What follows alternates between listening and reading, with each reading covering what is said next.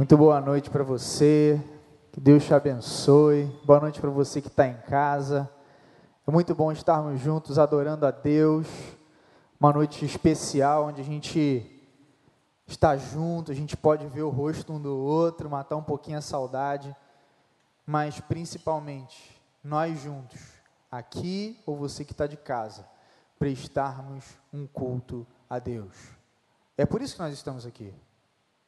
Existe um rei, como a gente acabou de cantar, que é Jesus Cristo, e que nós estamos aqui, reunidos em nome dele, amém? Gente, a gente hoje está na última mensagem da nossa série de mensagens sobre o teu reino, é baseado no livro de Colossenses. Foi muito especial, muito bom a gente aprender algumas coisas no detalhe, que às vezes a gente passa... Né, desapercebido, mas a gente, juntos aqui nós pensamos na primeira semana sobre Jesus como rei. O pastor Guilherme reforçou essa figura de Jesus como rei, a supremacia dele. Depois, na segunda semana, a gente lembrou e entendeu que Jesus é suficiente, muito mais do que qualquer ideologia nesse mundo. Jesus é suficiente para mim e para a sua vida. Na semana passada, a gente foi caminhando junto com Paulo ali, e Paulo convida aquela igreja de Colossenses a pensar nas coisas do alto. O pastor Guilherme reforçou isso de uma forma muito bacana na semana passada, pensar nas coisas do alto. E é, é bacana porque a gente vê uma progressão. A gente falou quem era o rei, a gente falou da ideia desse rei, e através dessas ideias, desses princípios, nós começamos a pensar, a colocar dentro da nossa mente. E hoje, eu quero trazer para você como que nós podemos agir como reino, como nós podemos ser realmente porta-vozes de Cristo, como nós podemos ir e fazer a diferença, influenciar, levar realmente a palavra da verdade. E antes da gente começar, eu queria fazer uma, uma pequena pesquisa com vocês. É, eu acredito que, assim como eu, você já teve alguma, alguma história, na verdade de você para alguém, ou de alguém para você, pedindo para tomar conta de alguma coisa sua, ou né, ter aquele, aquele trato para fazer alguma coisa que você pediu para fazer, né? Para quem é casado, às vezes tem aquela, aquela situação, a pessoa de repente chegou do trabalho, né, Mateus? Chegou do trabalho, pessoa cansada lá, fala, amor, faz aquele sanduíche para mim, mas ó, faz como se fosse para você, faz aquele bem esperto mesmo para mim. Ou de repente você vai ali no, lavar o seu carro, e você é todo cuidadoso, você fala, ó, cara, lava como se fosse seu esse carro. Ou de repente, né, que a, as meninas que gostam de, do pet, chegam para uma amiga e falam assim, puxa, você pode cuidar do meu cachorrinho, do Bidu? Mas olha, cuide como se fosse seu. Ou de repente você já viveu alguma história na vida, pode ser essa sua história, que por alguma, alguma questão na sua família, alguma pessoa precisou cuidar de você. Alguma pessoa te criou além dos seus pais, e a, de repente essa pessoa falou assim, olha, cuide dele como seu filho. São algumas coisas que a gente é, reflete como uma responsabilidade que alguém nos pede para ter, e trazendo de uma forma ainda mais especial, Paulo, no trecho do capítulo três, versículo dezessete, até o final do versículo quatro, ele basicamente está tratando com a igreja nessa forma. Façam como se fosse para Cristo. Como se fosse para Cristo. E aí ele vai trazendo alguns elementos e como se fosse para Cristo. A todo tempo, Paulo está trazendo a memória daquela igreja, que não era para ele, ou para qualquer outro que estava ali naquela igreja, mas era para Cristo. Se você, de repente, vai varrer um chão, ou se você vai carregar uma caixa, como se fosse para Cristo. Se você vai cuidar de alguém, se você vai ouvir alguém, como se fosse para Cristo. E eu queria pedir para você abrir, a gente vai ler um, um, um versículo agora e depois a gente vai dar um zoom no outro trecho, mas eu queria trabalhar com você inicialmente esse capítulo três, versículo dezessete.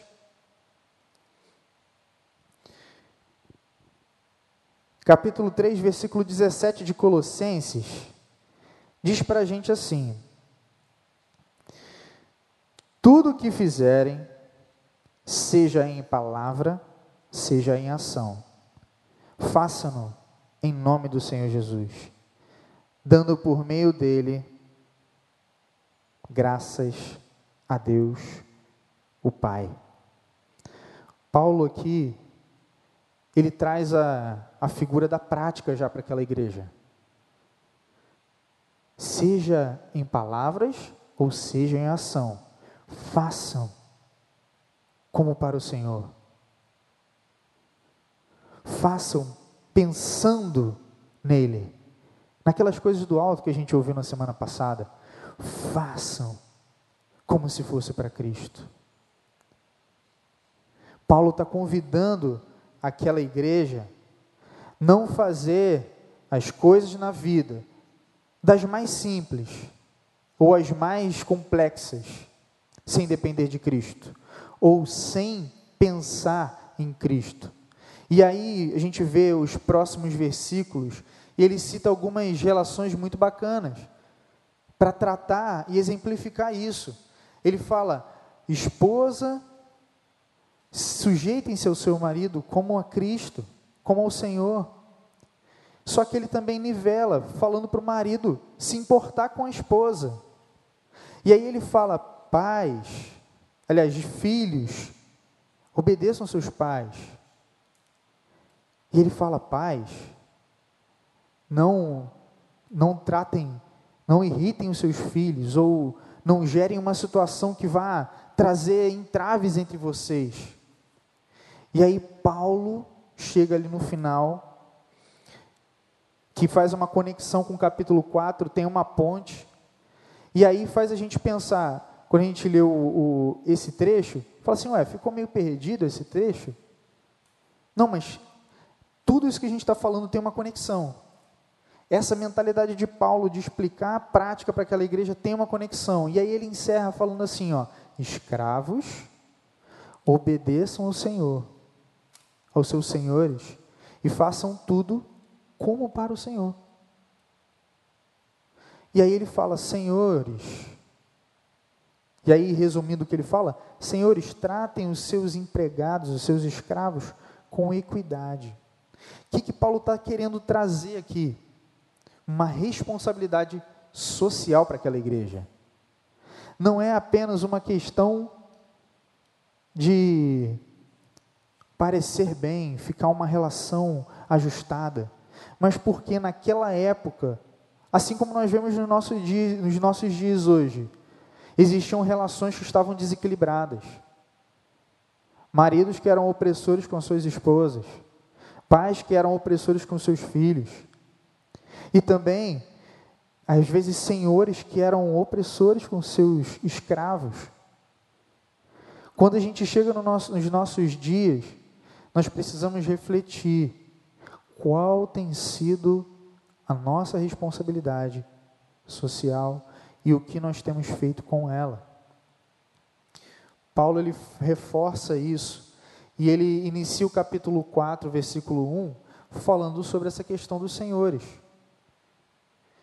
E aqui, eu sei que tem alguns profissionais, algumas pessoas que, que já estão trabalhando, seja qual local que você estiver, seja como empregado ou como empregador, aplique a justiça de Cristo no seu dia a dia. Faça como se fosse para Cristo. Faça como se fosse para Cristo.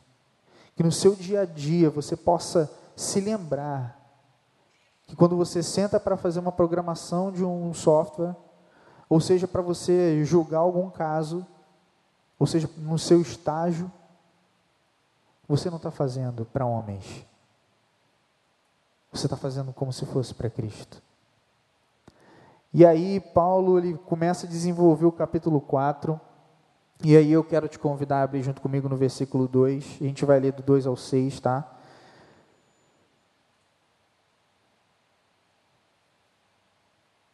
E aqui eu gostaria de dar um zoom junto com você nesse texto, que diz assim: dedique-se, dediquem-se à oração. Estejam alerta e sejam agradecidos. Ao mesmo tempo, orem também por nós, para que Deus abra uma porta para a nossa mensagem, a fim de que possamos proclamar o mistério de Cristo, pelo qual estou preso. Orem para que eu possa manifestá-lo abertamente, como me cumpre fazê-lo. Sejam sábios no procedimento para com os de fora. Aproveitem ao máximo todas as oportunidades. O seu falar seja sempre agradável e temperado como sal, para que saibam como responder a cada um. E aqui no versículo dois, Paulo ele fala: dediquem-se à oração, estejam alertas e sejam agradecidos. A questão do senhorio de Cristo, daquele rei que a gente falou aqui ao longo dessa série, dessa série de mensagem, ela não está perdida nem nesse versículo. Por que Paulo inicia essa instrução assim? Ele fala: dediquem-se à oração. Paulo era alguém que era exemplo para muitos, inclusive aqueles que estavam ali com ele escrevendo essa carta.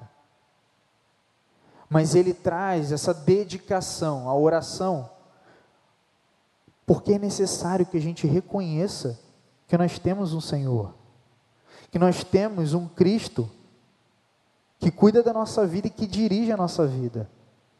Nós não estamos desgovernados nesse mundo, mas a oração, ela é a,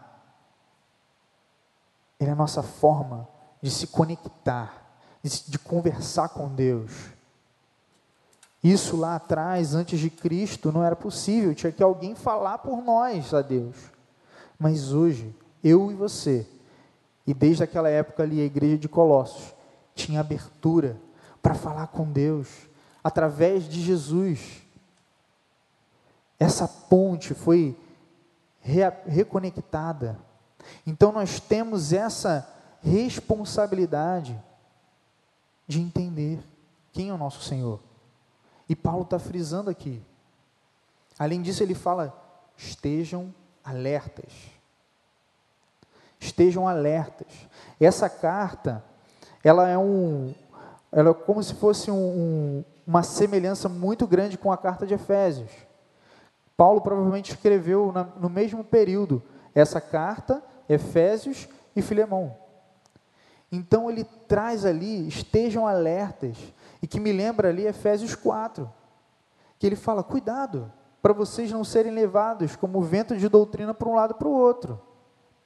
Então estejam alertas, se lembrem quem é o seu Deus, quem é o rei, quem é aquele que governa a sua vida, e sejam gratos. Eu não sei você, mas você se lembra qual foi a última vez que você agradeceu a Deus por alguma coisa? Qual foi o momento que você agradeceu? Só agradeceu. Você se lembra? E eu acho que é muito importante a gente ter esse relacionamento de gratidão com o Senhor. Se nós estamos aqui, se nós acordamos hoje, é porque as misericórdias dele se renovaram na nossa vida, mais uma vez. E Paulo, ele continua, ele entende o papel dele como cristão, ele compartilha com esses irmãos ali da igreja de Colossos. Ele fala no, no versículo três: orem também por mim. E aí ele fala: orem também para que Deus abra uma porta para a nossa mensagem, a fim de que possamos proclamar o mistério de Cristo pelo qual estou preso. Gente, quando eu estava lendo esse trecho, mexeu muito comigo, estudando para trazer para vocês aqui, lembrando a vocês, assim como fecha esse versículo, Paulo estava preso, Paulo estava algemado. Ele poderia pegar o problema dele e falar assim, não, não quero mais nada, agora eu vou ficar aqui tranquilo, já fiz o que eu tinha que fazer pela igreja, agora já tem muita gente treinada, pode ir, pode fazer. Mas Paulo, ele fala, orem por mim, para que Deus abra uma porta, e com outro significado, para que abra uma oportunidade, para que eu possa falar do amor dele. Ele era uma pessoa que não estava se importando muito com as limitações que ele tinha, mas ele estava ansioso, ele estava a postos, como um soldado, para fazer a vontade do rei. Se Deus abrisse uma oportunidade, ele ia entrar por ela e ele ia fazer. E é algo que eu quero encorajar você, apesar das suas limitações, não deixe de ser usado por Deus, não deixe de permitir Deus usar a sua vida para abençoar outros.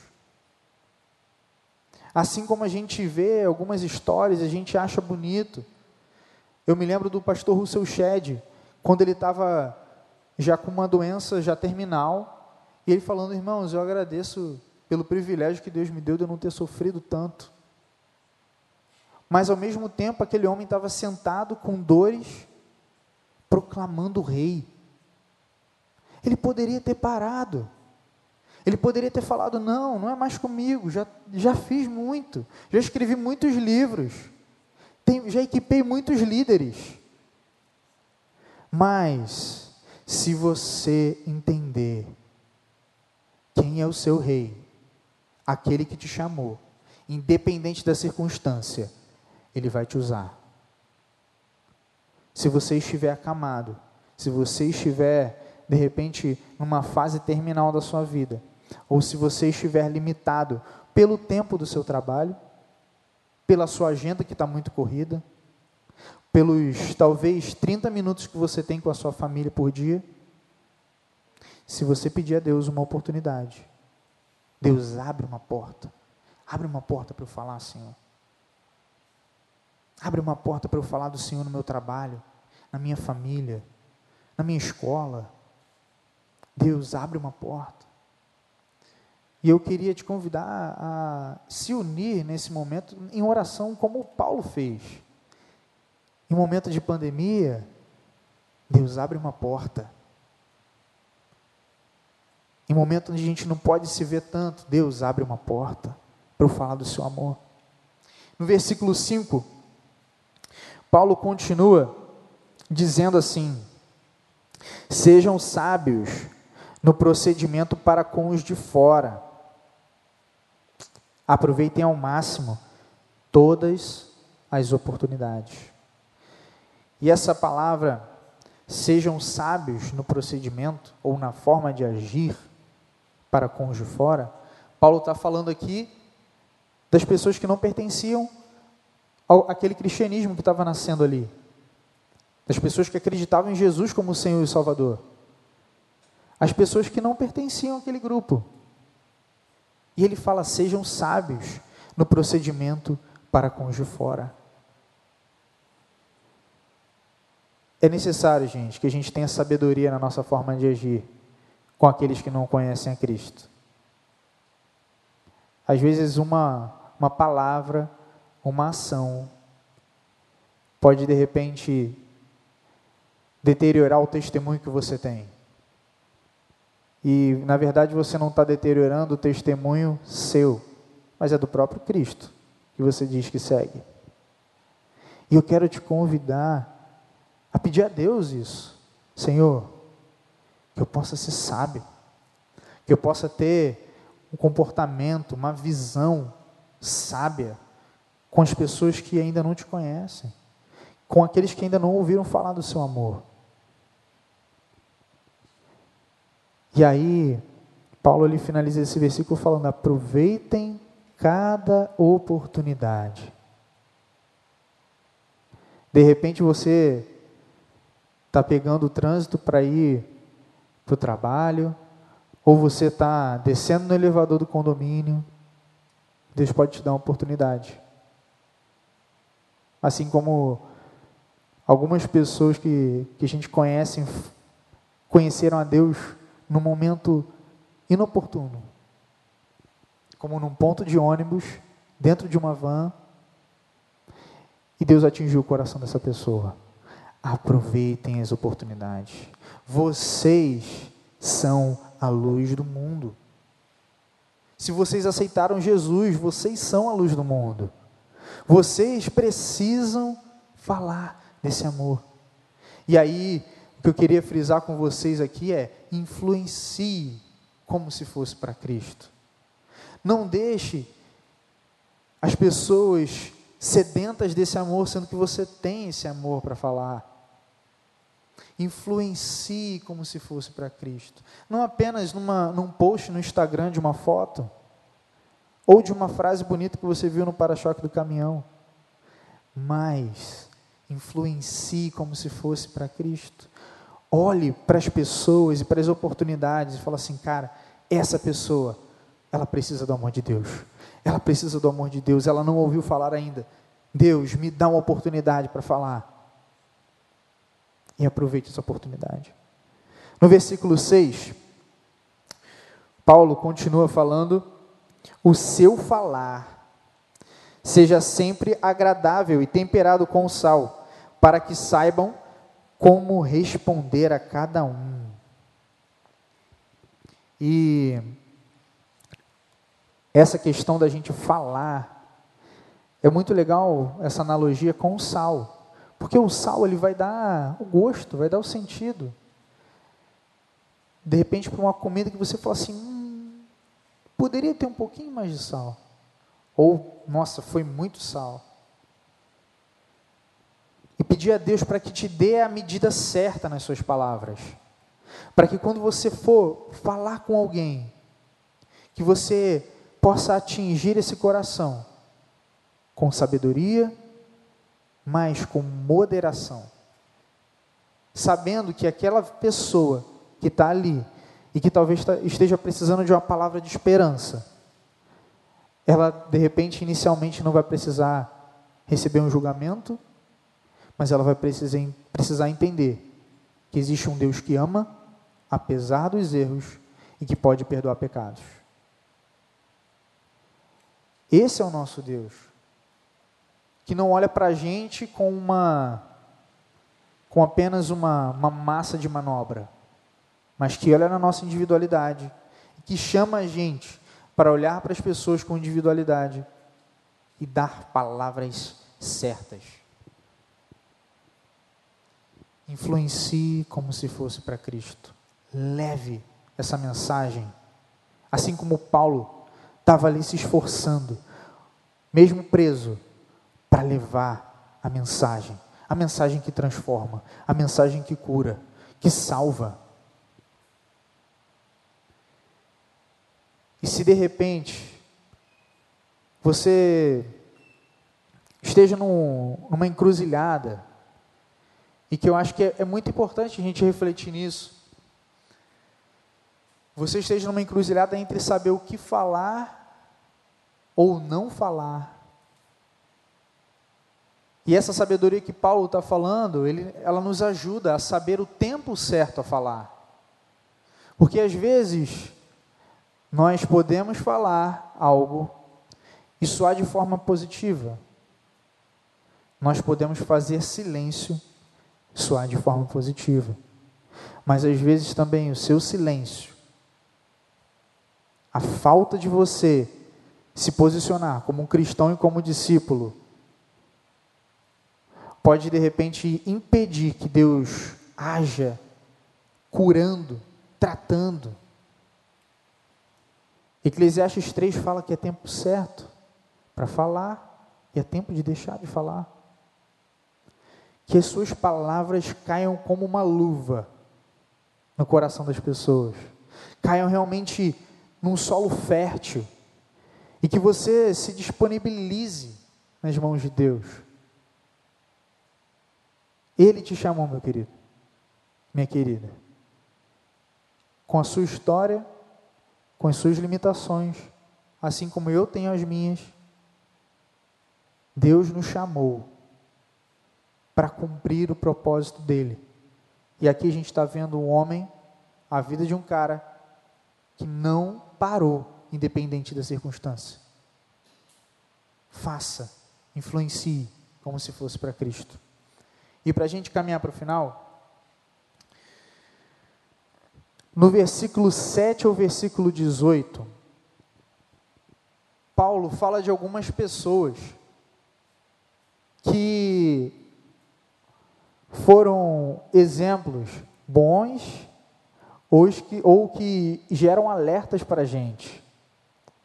Ele tinha uma, uma posição muito bacana de não, de, de não deixar de reconhecer as pessoas que caminhavam com ele. Paulo entendia cada pessoa como um membro ativo no corpo de Cristo. E aqui ele gasta alguns versículos falando, ele cita o nome de dez pessoas. Eu queria falar de alguns deles, para que a gente pudesse olhar e falar assim: nossa, essa pessoa que eu raramente ouvi falar o nome dela aqui na Bíblia, essa pessoa, ela pode ser diferença. Ela pode ser alguém que levou a mensagem e fez a diferença na vida de pessoas. O primeiro dele está no versículo sete, que é Tíquico. Tíquico foi um cara que foi muito importante na caminhada com Paulo. E ele fala: ele é um irmão amado, ministro fiel e cooperador no serviço do Senhor. Esse cara, Tíquico, ele era o típico homem, a típica pessoa que trabalha nos bastidores. É a pessoa que ficava ali no cantinho dela, mas que trabalhava para Deus. Não deixava passar a oportunidade. Não deixava as situações abalarem.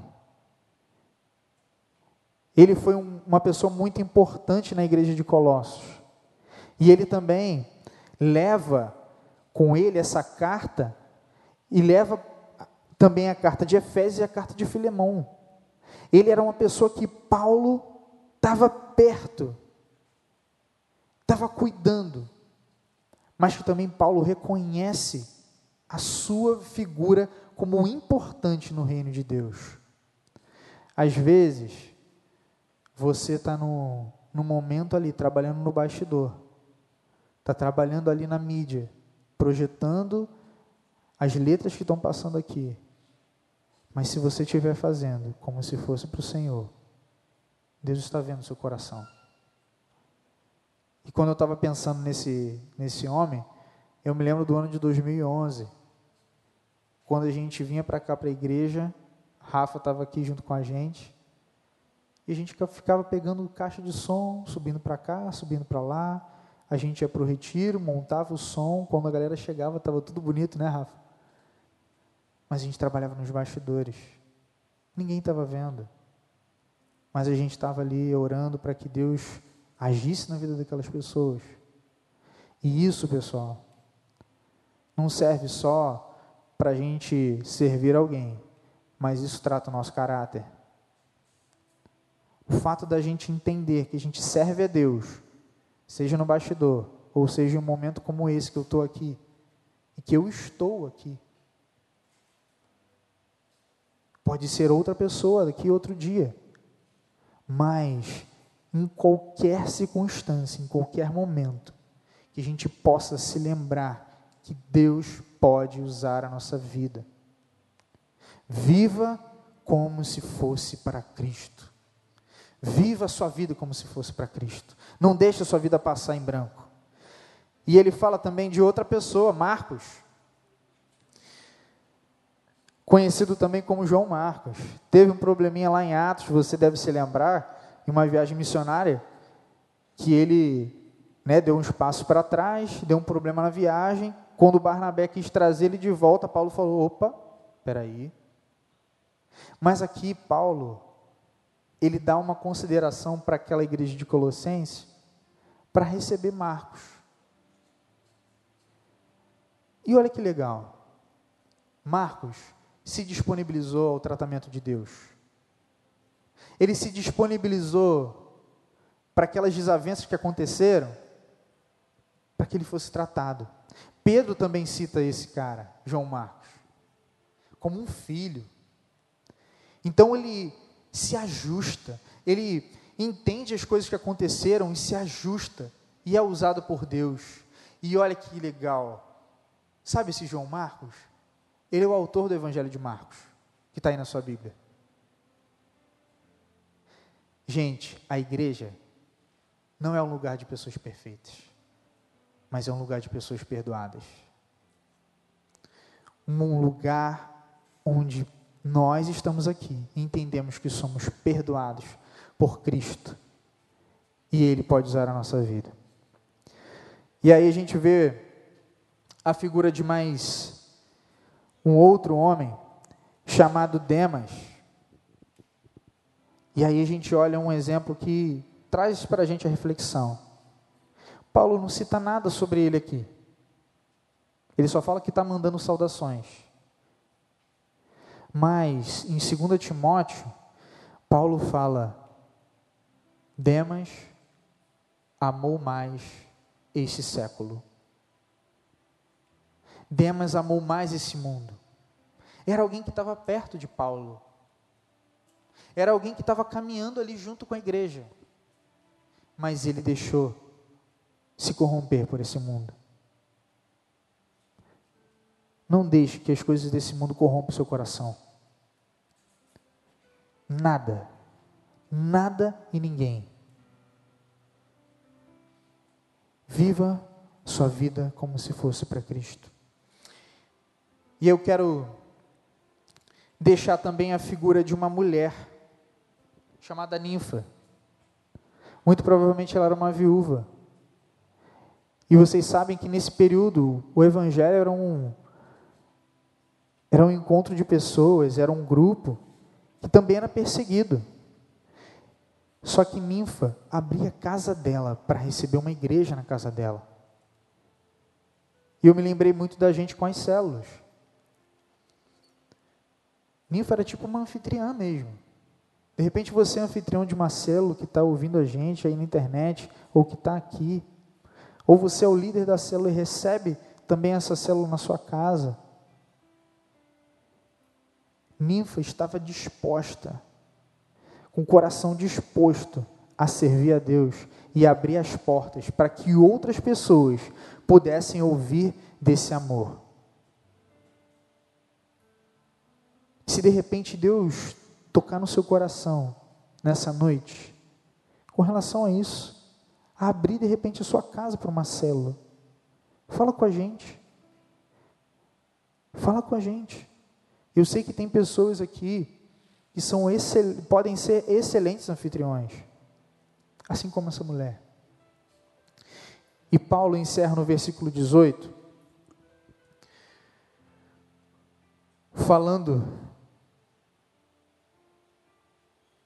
que ele escreve a saudação dele de próprio punho. E ele fala assim, lembrem-se das minhas algemas. E essa saudação de próprio punho ele faz porque tinha alguns impostores naquela época, e ele escreve para chancelar que realmente era ele escrevendo, mas algo incrível que ele fala assim, lembrem-se das minhas algemas. E a gente fecha esse ciclo que ele estava falando ali dos dezessete até agora. Ele era alguém que vivia como se vivesse para Cristo, como se fosse para Cristo. Paulo estava disposto, e eu quero te convidar a se disponibilizar, a se disponibilizar nas mãos de Deus, para ter um coração rendido como o de Paulo.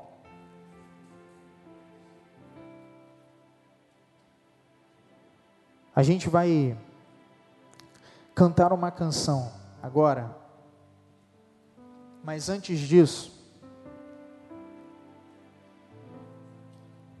eu queria te lembrar do que a gente falou aqui. Faça como se fosse para Cristo. Influencie como se fosse para Cristo. E viva como se fosse para Cristo. E algo que eu quero te perguntar: você está disposto a viver completamente como se fosse para Cristo? A de repente negar a sua própria carne, negar os desejos, estar disposto a servi-lo em qualquer situação. E aí, você quer vir com a gente? Eu acredito que Deus tem chamado a gente para responsabilidade, como discípulos. E nós estamos aqui para servi-lo e servirmos uns aos outros como um corpo. Eu acredito que você, onde você foi colocado, você pode ser um representante, alguém que vai ser voz de Deus, para levar a esperança, para levar a graça dele, para levar o amor dele. Ame as pessoas como se fosse para Cristo, discipule como se fosse para Cristo, cuide como se fosse para Cristo, ame a sua esposa, ame o seu marido, ame a sua família como se fosse para Cristo, obedeça os seus pais como se fosse para Cristo, siga no seu trabalho de forma honesta como se fosse para Cristo. O seu testemunho falará muito alto, se você seguir a Cristo de verdade. Essa canção que a gente vai cantar agora fala muito ao meu coração, porque ela nos lembra a essência e muitas coisas que nós falamos ao longo dessa série de mensagens. E o refrão dela diz: Jesus, as trevas estremecem. Jesus, Ele é o Senhor, que não existe outro igual. O governo dele está estabelecido, e nós que aceitamos a ele, precisamos segui-lo dia a dia. Se você de repente não ouviu desse amor ainda, está nos ouvindo pela internet ou aqui hoje, esse amor de um Deus que se importa, que levantou pessoas para cuidar de outros, independente da circunstância. Esse Deus que demonstra amor a ponto de pessoas darem a sua vida. Se você deseja seguir esse Deus, eu quero te convidar a se entregar aos pés dele hoje. Pode ter certeza, vai ser a melhor decisão que você vai tomar na sua vida. Não existe outro igual. Não existe outro em que há salvação. E eu quero convidar também, se você de repente tenha desenvolvido alguma coisa na casa de Deus, se você de repente está encostado aí no banco, você ouviu alguns nomes aqui que se disponibilizaram para servir a Cristo, independente da circunstância.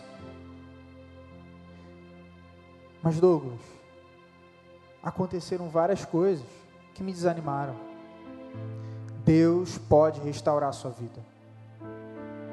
Deus conta com cada um de nós na obra dele. Nós somos o corpo dele. E se você de repente está nesse momento hoje, eu quero te convidar, volta, volta, serve com a gente, caminha com a gente. Deus quer usar a sua vida.